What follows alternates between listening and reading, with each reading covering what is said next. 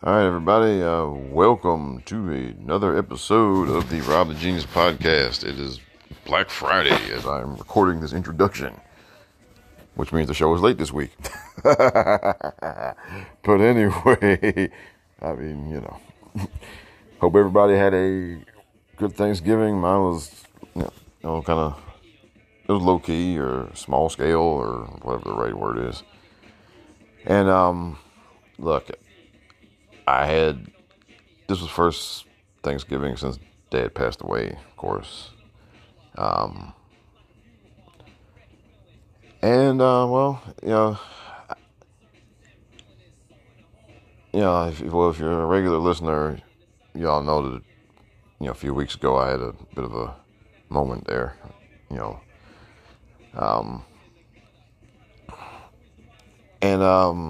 Well, I had a little bit of one driving home yesterday, to be honest. You know, it was basically a microcosm of what I had talked about before. Like, I'd gone the whole day barely thinking about, you know, this is the first Thanksgiving since Dad passed away. You know, got over to my mom's house, ate dinner, everything, you know. And then in the car on the way home, it just kind of hit me. And, you know, the old joke about, well, he gonna cry in the car. Well, I was crying in the car. You know, but those of y'all who've been there, you know how it is. And if you hear the music playing in the background, that's Third Bass, Words of Wisdom. And I forgot to I forgot to stop the music before I started recording. So here's to hoping that the copyright police don't come for me. But anyway, look, this is just another one of those holidays that's tough for a lot of people. So if it's a tough day for you, I hope you made it through all right.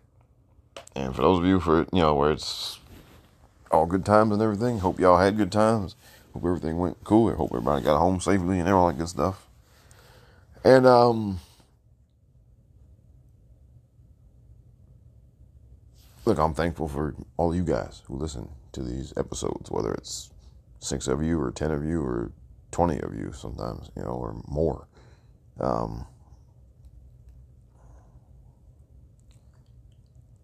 This thing has been cathartic in many kind of ways.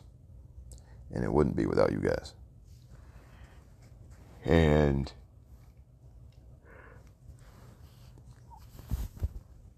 well, I got a few different subjects here. And man, look, I recorded a bunch of stuff. I recorded a few segments, and they were, well, kind of, you know, bad current events kind of stuff. You know, Kyle Rittenhouse and. That was one thing.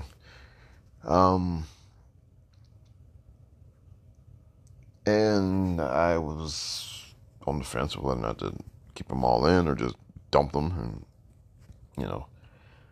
But I kept them in. So, and I recorded all of them before the verdict was announced in the Ahmaud Arbery murder. And those guys, all 3 of them, were found guilty. Thank God. You know, well, sentencing will be, it is what it is. But getting a conviction was important. And we're not celebrating, but just when things like that happen, look, there was a time where those guys would have skated. All right. So at least in 2021, there is a pathway to getting a conviction and that type of thing. And thank God for a prosecutor who did a great job, and thank God that somebody had the video. So, you know, at this point, just heart goes out and prayers go out to the Arbery family. They miss him. The verdict doesn't bring him back.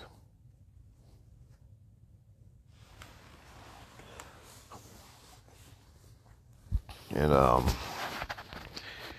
really, that's, you know, that's about all to go on there. Y'all don't need me pontificating for another 10 minutes about that, but we are going to pontificate about some other things. So why don't we get to those now? Before we get to the more serious stuff, all right, there was a GameStop situation this week, or a situation that ended up not being one. All right, so I went to GameStop to return some stuff and buy some stuff, and I saw them. They had some boxes of PS5s, and I was like, "Oh, y'all got them PS5s? Y'all gonna have them?" And the guy said, "Yeah, be here at 5 o'clock. You know, you come here at 5 o'clock when we open," which meant like 5 o'clock, like Black Friday, 5 o'clock, which. Okay. Comes Black Friday. I don't do Black Friday. Or I usually go later in the day after all the crazy people have gone home, gone back to bed. But no, normally I don't do Black Friday. Okay. In my world, Black Friday is every Friday.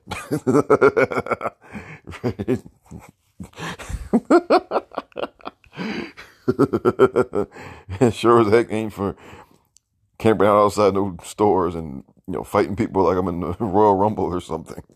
Okay. That, my friends, is not going to happen ever. But those of you who did brave the craziness of Black Friday, I hope you found something. All right. You know, I should have queued up the Denzel Washington and Jamie Foxx clip where he was like, "I'm going home with something." But, you know, too late for that.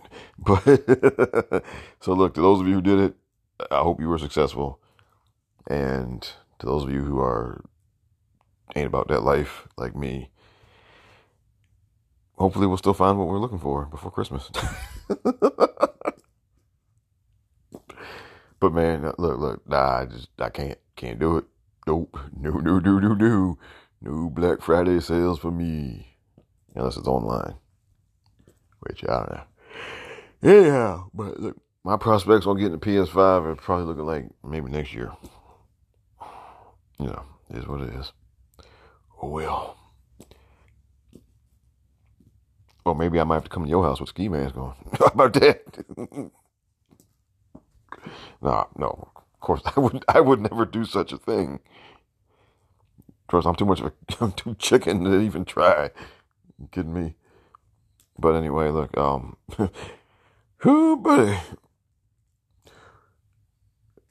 No, that dude said 5 o'clock, and I was like, okay, 5 o'clock, okay.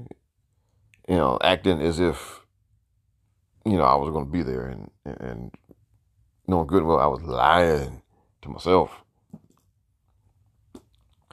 So we gonna try to get a PS5 for Christmas. If we don't, we'll get it next year, and you know, it is what it is. And yeah, guess we got to start the other Christmas shopping though, right? I mean, people are expecting some things. If you want to help buy me a new coffee maker, I'd really enjoy that. And yeah. Anyhow, whatever, right? Black Friday, yeah. Black Friday for thee, but not for me. And that's all there is to it. Anyhow, let's move on. All right, I'm going to play a little something here for you. This is James Baldwin. One of the great writers, thinkers in American history. Right? And I'm going to play this for you because this very much sums up the part of the experience of being a black man or man or woman in this country. So I'm going to give it to you here. On color or in religion or this, there are other ways of connecting men. I'll tell you this. When I left this country in 1948, I left this country for one reason only, one reason. I didn't care where I went. I might have gone to Hong Kong. I might have gone to Timbuktu.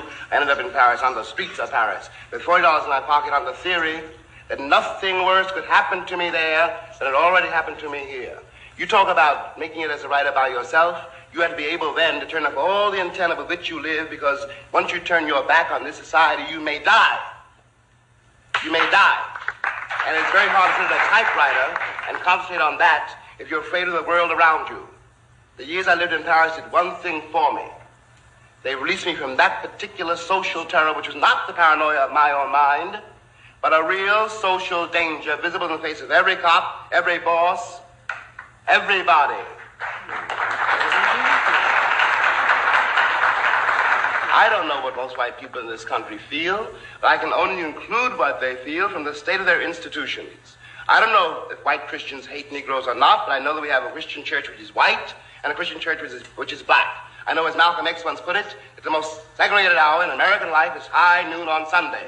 That says a great deal for me about a Christian nation. It means that I can't afford to trust most white Christians, and certainly cannot trust the Christian church.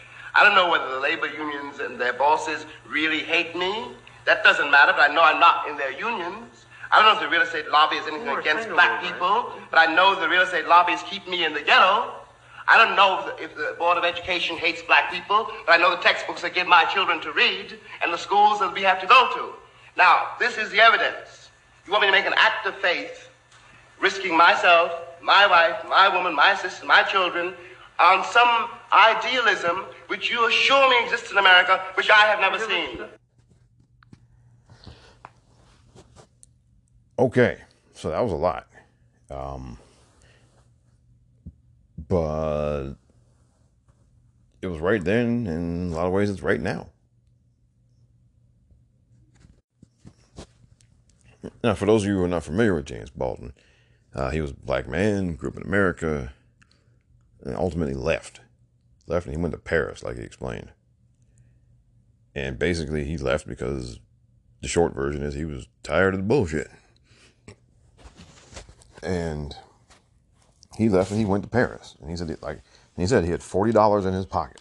And he felt that whatever peril he may have been in, going to Paris with $40 to his name was not worse than what he faced here. You know, he referenced the police and bosses and things, and then,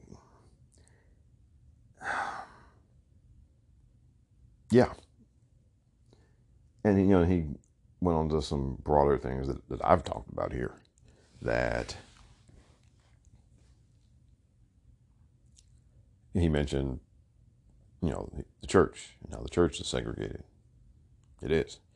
I mean, there are some integrated churches, but it is very rare to find an integrated church that actually tackles the issue of racism head on and gives us the platform to be open and honest, and where, you know, the white people have to sit there and eat it, basically, right? He mentioned the labor unions. I mean, the labor movement in this country has long been a segregated thing, where, you know, the officers are all white, the rank and file who get the most to say are white, are mostly white, and, you know, there was a time where they wouldn't even let us join, and now we can join. You know, it's not better than it was before, but, you know, good luck being taken seriously. You mentioned the real estate agents, you know, keep us in the ghetto, which, yeah, that's true today. It's true today that, you know, if you don't make an issue to be, you know, shown certain houses in certain places, you will be shown, you know, houses or apartments or whatever. You will be shown those in the places that, you know, the black people live, right? That happens today. And, you know, and also if you,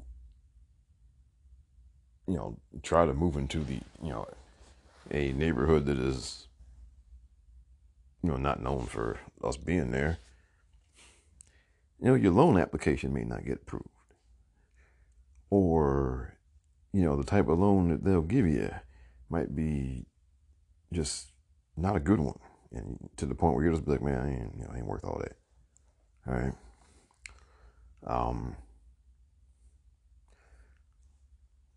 Or, you know, some of these neighborhood associations, you know, people will get, like, shoot angry, is to borrow a wrestling term, that somebody sold their house to you. Okay? That happens today. Now you talk about the textbooks. Now, we're having a fight in 2021 in some districts over whether or not you should teach, like, the actual history of this country, because so much, you know, because some people are afraid, or they've always wanted to strip out any mentions of racism in the history of this country, because they think it's just, it's this terrible thing to tell the children that, you know, that there was so much racism in the founding of this country, right? So we're having a fight today over that.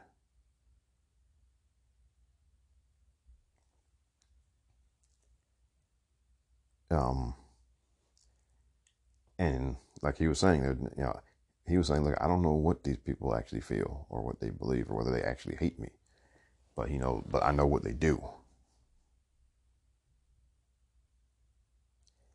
And that's where we get into, you know, polite racism versus overt racism, right? That's where we get into well-intentioned white people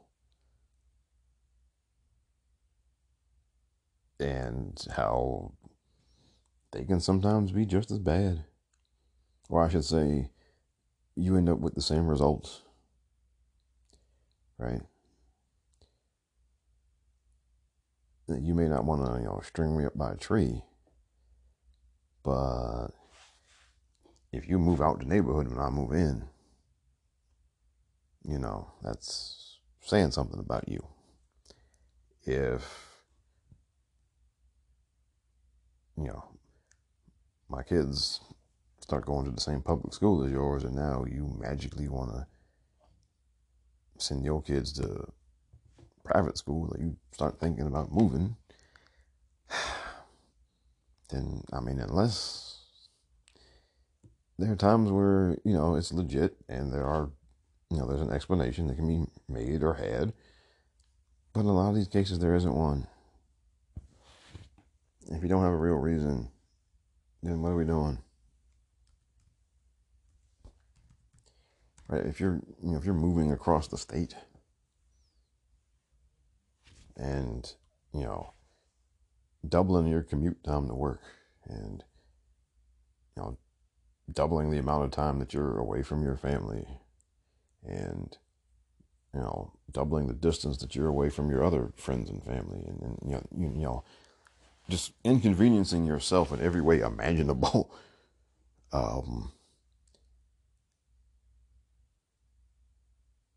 And you're doing it after me and some more people like me move into your neighborhood. I gotta ask, just what's going on here? Right? And I gotta, again, it's motives versus practices, right? You may mean no ill will towards me as a person, but but you are constantly segregating yourself from me. Then that tells me that you got issue with me. And if there isn't anything specific that I've done to you, then I got to ask, well, what is your issue exactly? And given the history and all here, if I got to err on one side or the other, well, to assume the worst is a survival tactic for us. Because if you assume if you assume too far in the other direction, you can literally end up dead.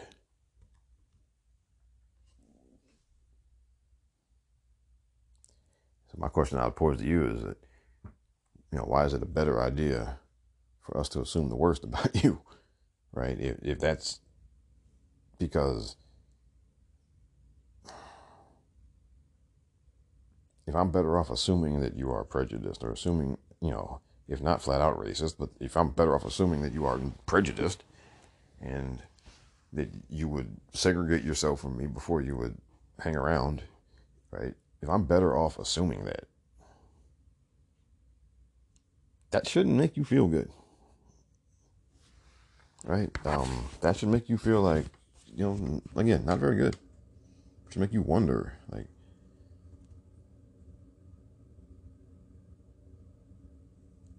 you know, what exactly are we doing that makes these folks feel that way? And what exactly are we doing that makes it the more intelligent way to look at things, right? If the smarter play is for me to assume that, you know, you're going to stick a knife in me because I'm black, if that's the smarter play, then I don't know. I mean, it comes to a point where I think you got to look at yourself and wonder, man, it is this, you know, he's right to feel that way. And, you know, and you got to wonder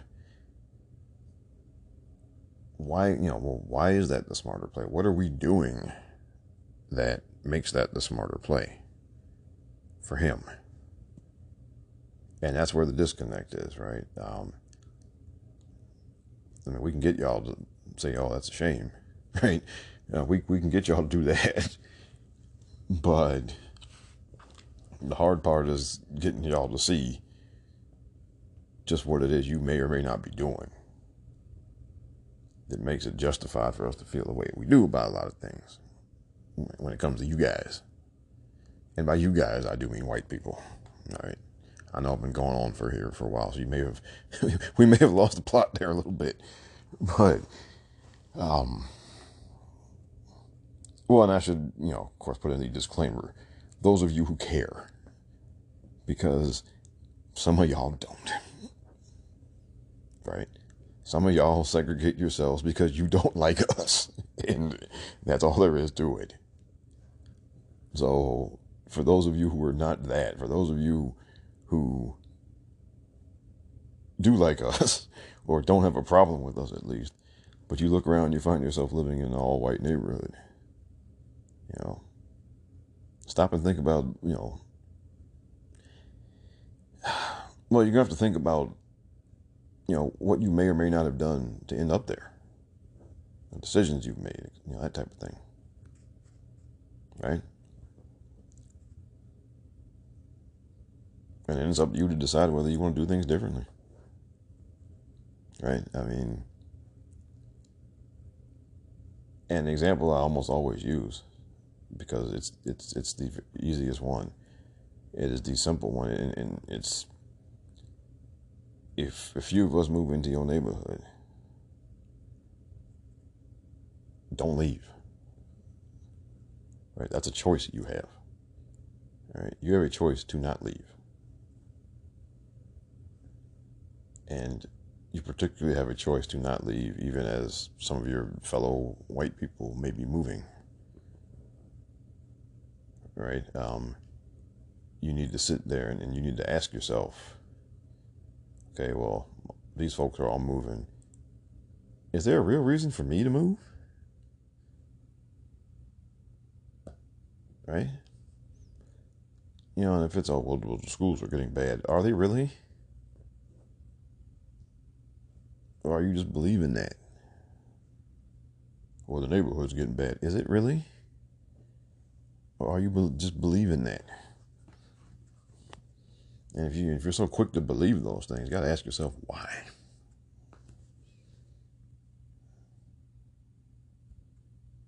Right? I mean, that's what we need y'all to do.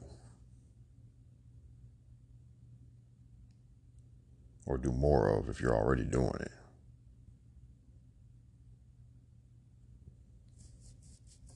Because there are some things that are just par for the course, you know, things that are just kind of automatic behavior, it seems. And you need to sit down and you need to unpack just, well, why is this automatic? You know, why is this the default decision? Why am I jumping to this conclusion? and am I using information here that's right or accurate? Because if it's not, and you're still jumping to the conclusion, then, you know, what are we doing?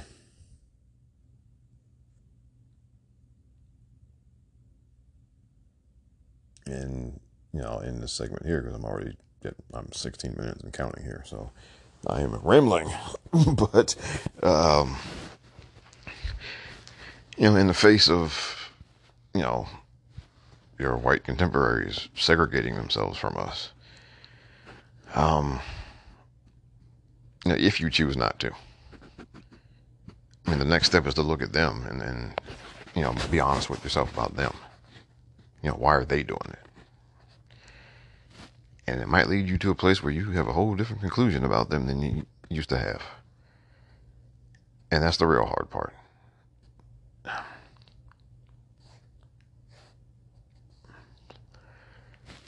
But, you know, Baldwin was right.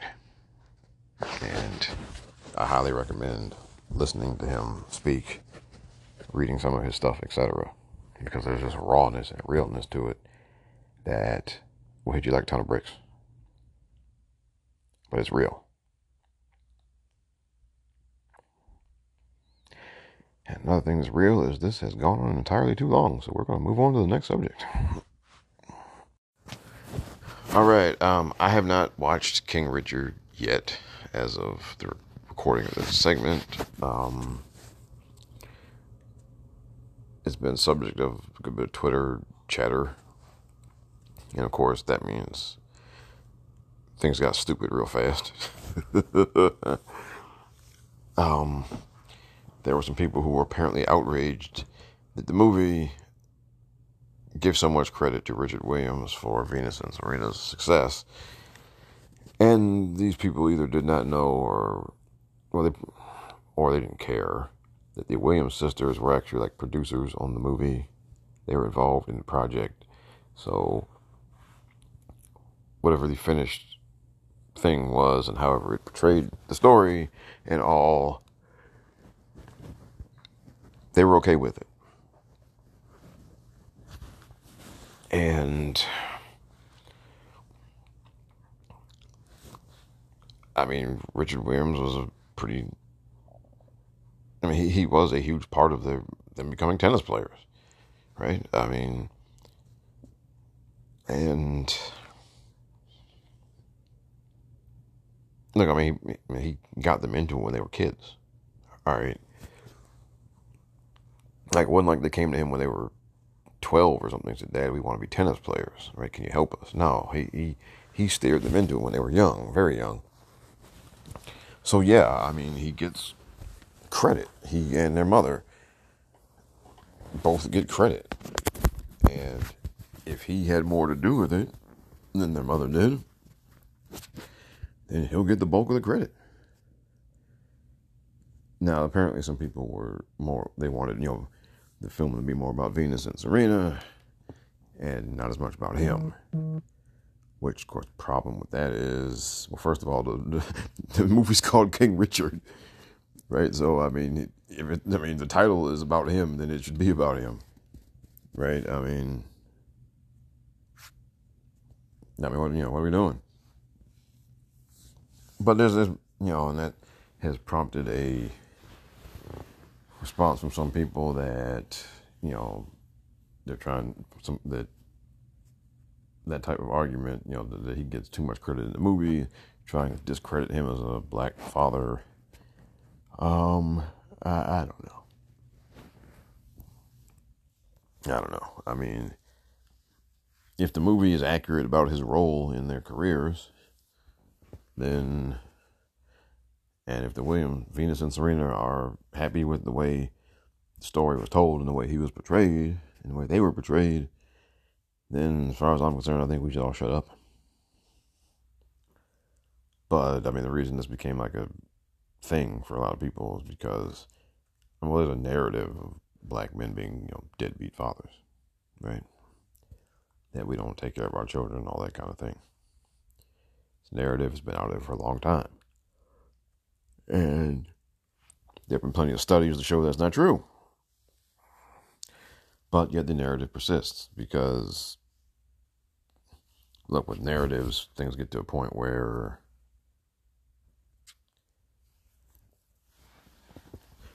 people keep pushing it because they want to. Right? And it is what it is. All we can do is, you know, push back when the opportunity's there. You know, show our own efforts, you know. I mean, I talk about my father so much here. Well, that's part of the reason why.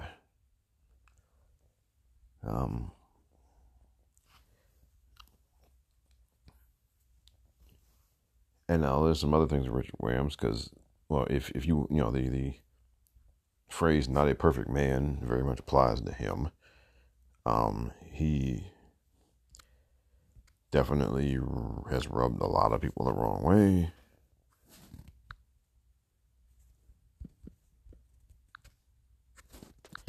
And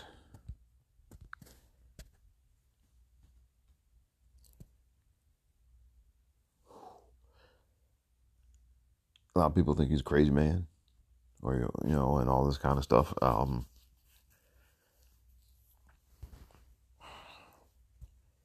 the thing is, you know, he took them into a very kind of pristine and snobbish and snooty world of tennis, and he is not that guy. He is not polished. He is not snooty, and, you know, all of that kind of thing. And, you know, Richard Williams is, you know, he is not that, and he is, like, unapologetically not that.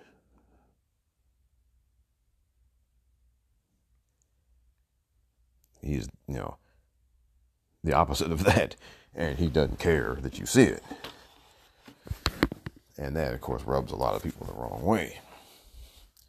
And also, look, he's, in a lot of ways, he's a very forceful, domineering kind of parent. All right, that rubs people the wrong way.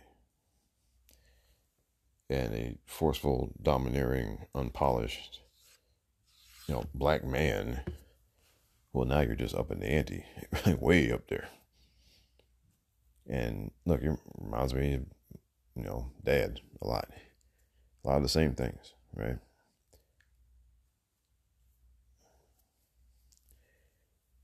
And,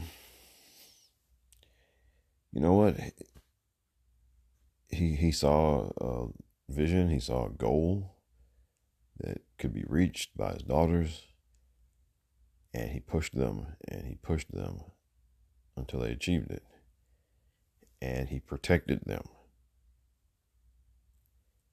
All right, I mean, a lot of the things that he did and said that made people talk about him like he was a crazy man, or things he did in defense and in protecting his daughters from us, basically, and the media. And look, I mean, the world of tennis has claimed a lot of people, and, you know, careers have ended short or fallen on hard times early, because of the pressures of being in that sport. He protected them from that. A lot of people don't like the fact that he, you know, didn't have them work, you know, a quote-unquote full schedule, because he didn't want to burn them out. A lot of people didn't like that. You know, a lot of people didn't like, you know, the careers that they had, because, look, they were a walking slap in the face to the entire tennis system, right? The academies and the camps and the, you know, the high paid coaches and all this kind of stuff, right? I mean, he coached them, okay? So them succeeding was just basically, you know, it was like a big middle finger to that whole system, that whole setup.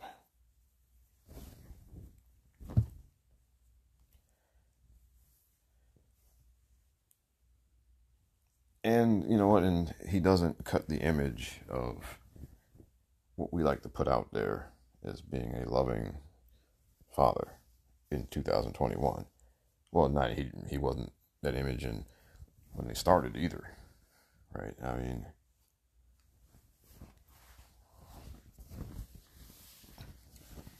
and you know, look, the image of loving black father that a lot of people have is like, you know, Cliff Huxtable, right? Or Uncle Phil from The Fresh Prince, or, you know, it's not Richard Williams. And it's not men like my father either. Okay. You know, those are the kind of men who you know, love their children and protect their children and have no problem getting them in your face to protect their children. Have no problem cussing you out to protect their children. All right. And yeah, you might come away with that thinking, well, what's wrong with this guy? But they were willing to, you know, be looked at that way. And the fact that they didn't care what you think, okay. A lot of people don't like that. Like people, you know, we say, I don't care about this, I don't care about that. But when somebody really doesn't, oh, it can make you feel some kind of way. I mean, you know, when you can say whatever you think about them and they just, like, okay, whatever. I'm still me though. I mean, yeah, it you know, a lot of people don't like that. It make you feel some kind of way. So Richard Williams made a lot of people feel some kind of way. And so they don't want to see him get, you know, any type of hero treatment now. Right. You know, they want to very badly lump him in with, you know, Marv Marinovich and, you know, some of the other crazy dads who, you know, over pushed and overworked their kids in sports and, you know, ended up like ruining them. Right. They want to lump him in with those kind of people. And it's obvious that he didn't do that. Right. I mean, and, you know, he's the guy that, you know what, he gets to come sit at your table now. And he's going to sit at your table being who he is.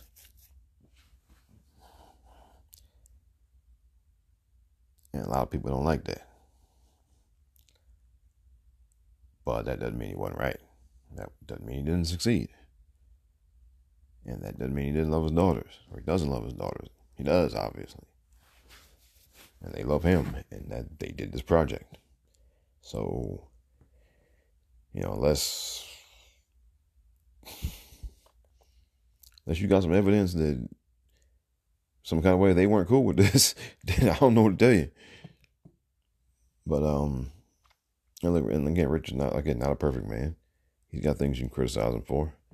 You know, I haven't done a deep dive into his whole life or anything, so I don't know.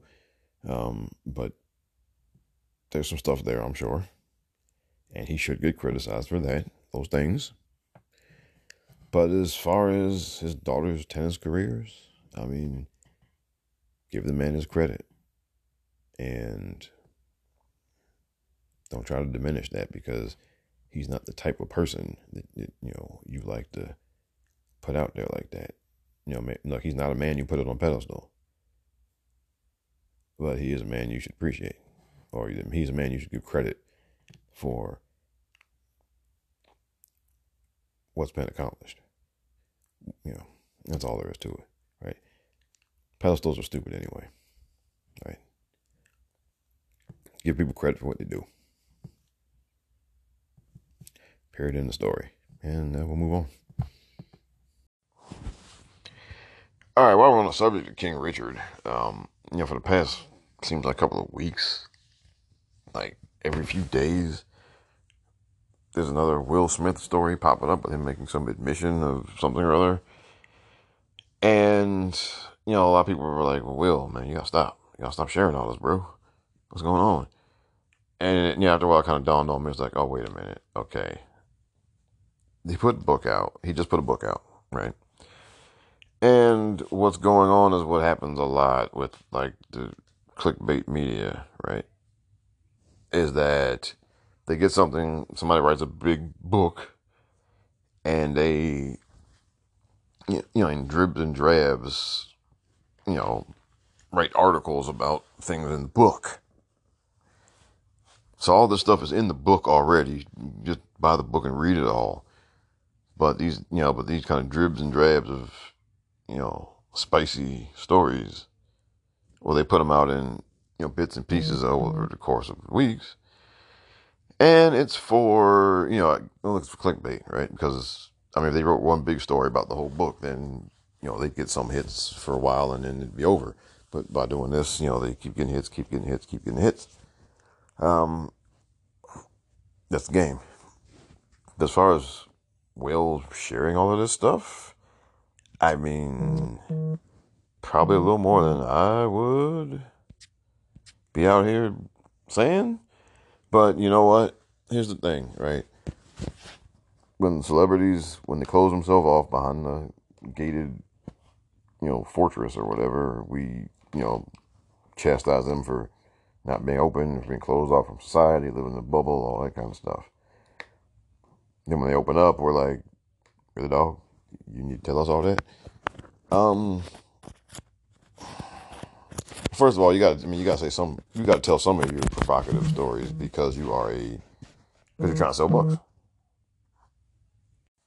I mean, like you can't just have, yeah, I made this movie, it was fun, and oh, had a good time over here, you know, oh, you know, married life is, you know, ain't perfect, but you know, it is what it is, right? I mean, that doesn't sell any books. So if you've got some, you know, I don't know what the right word is, but you got some provocative, provocative things, stories or whatever, then you put them in the book. So, you know, that's fine. And look, you don't have to read it. Now, if you're on Twitter, then you're tired of getting bombarded with yet another Will Smith, you know, story. You should, but by this point, you should just mute his name, and that way it doesn't, you know, they won't show up, or at least you won't see like tweets that have his name in them. People that quote tweet or screenshot, you know, the bane of my existence on Twitter. People who do that, you'll see those, but at this point, if you really don't want to see it, mute his name so you don't see any more of the things that come up. But look,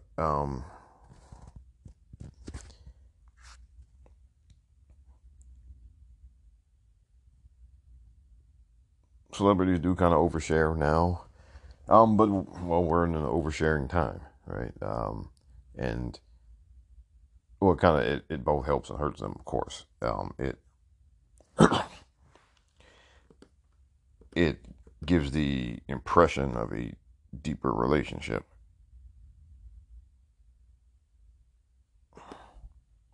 Between fans and performers, which I don't know. I mean, it's an illusion basically, but it is kind of a thing that a lot of people, particularly younger people, are looking for. And at the same time, it does kind of take away that kind of mystique or aura of movie stars, you know, singers, wrestlers, whatever, right? So it just depends on, you know, what it is you want out of it. And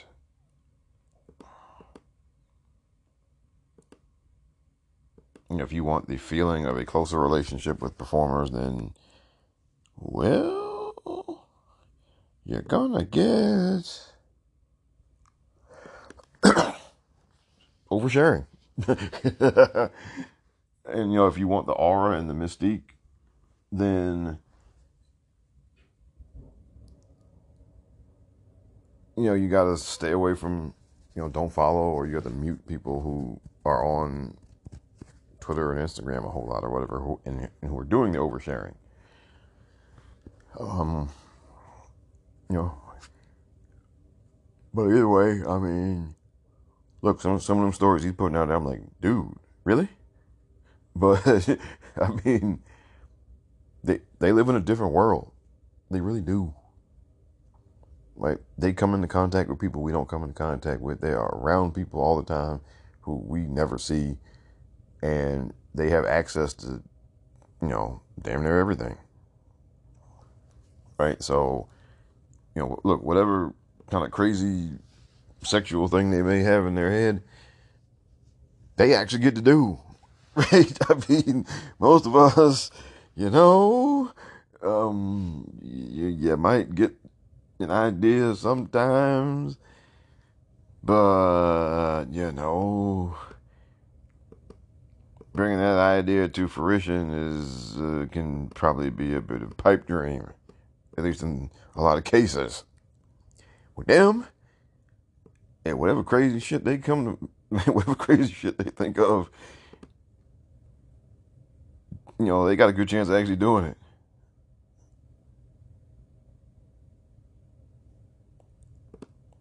So, pick your poison. Either, you know, I'm kind of in the middle. Like I'm fine with, you know, if they want to, you know, I'm fine with, you know, put some cool pictures on your Instagram. You know, if there's some story that you know that it's going to be out there, and so you might as well talk about it anyway. Then that's cool. But I'm perfectly fine with celebrities, you know, I got this coming out on such and such day. Here's some cool pictures of me with the family. Here's some cool pictures of me on set. Here's some cool pictures of me just, you know, looking good in general. Right. I'm fine with those. And happy birthday wishes to people and pictures of you hanging out with your celebrity buddies. And, you know, you want to put some vague inspirational quotes out there. That's fine too. Right. I'm perfectly happy with that.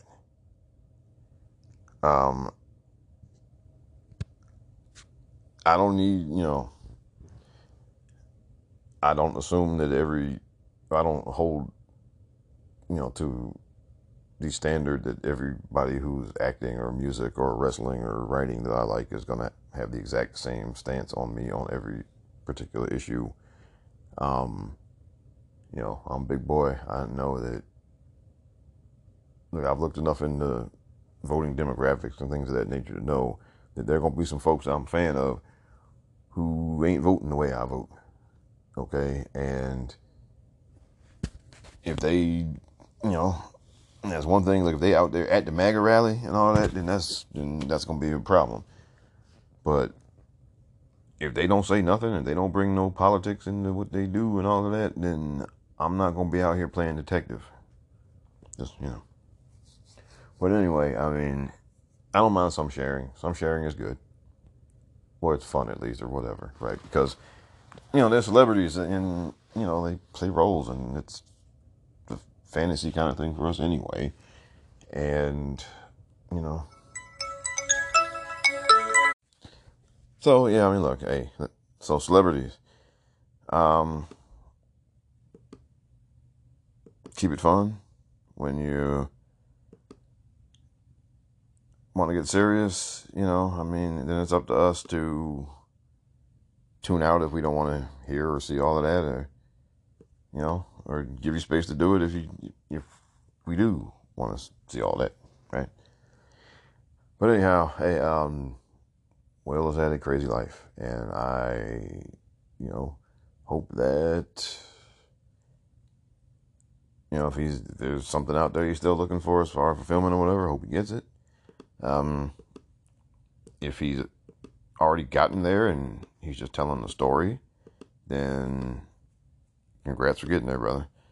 But anyhow, enough of that. I don't think I'm going to be buying the book because just the things I've seen so far, for me, it's just way too much information. But look, hey, we always talk about men don't open up and all that. Do what you need to do, brother. I'm just not going to read it all. Okay. All right. Anyhow, let's move on. All right. So that's it for this week. I do have some things, other things coming in the pipeline other than the usual episodes. I figured it'd be, since we're into December, it'd be cool to, you know, tinker around a little bit. So I have a episode, a wrestling themed episode that I've recorded with Asia, a Twitter friend of mine, and she's big into women's wrestling. So we talked about that for a good bit and talked about some music also. So I had her on. I will be publishing that over the weekend. And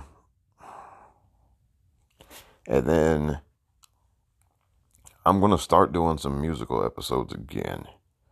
And instead of doing my regular episodes with like musical interludes or whatever, I'm going to be doing some episodes here or there about albums that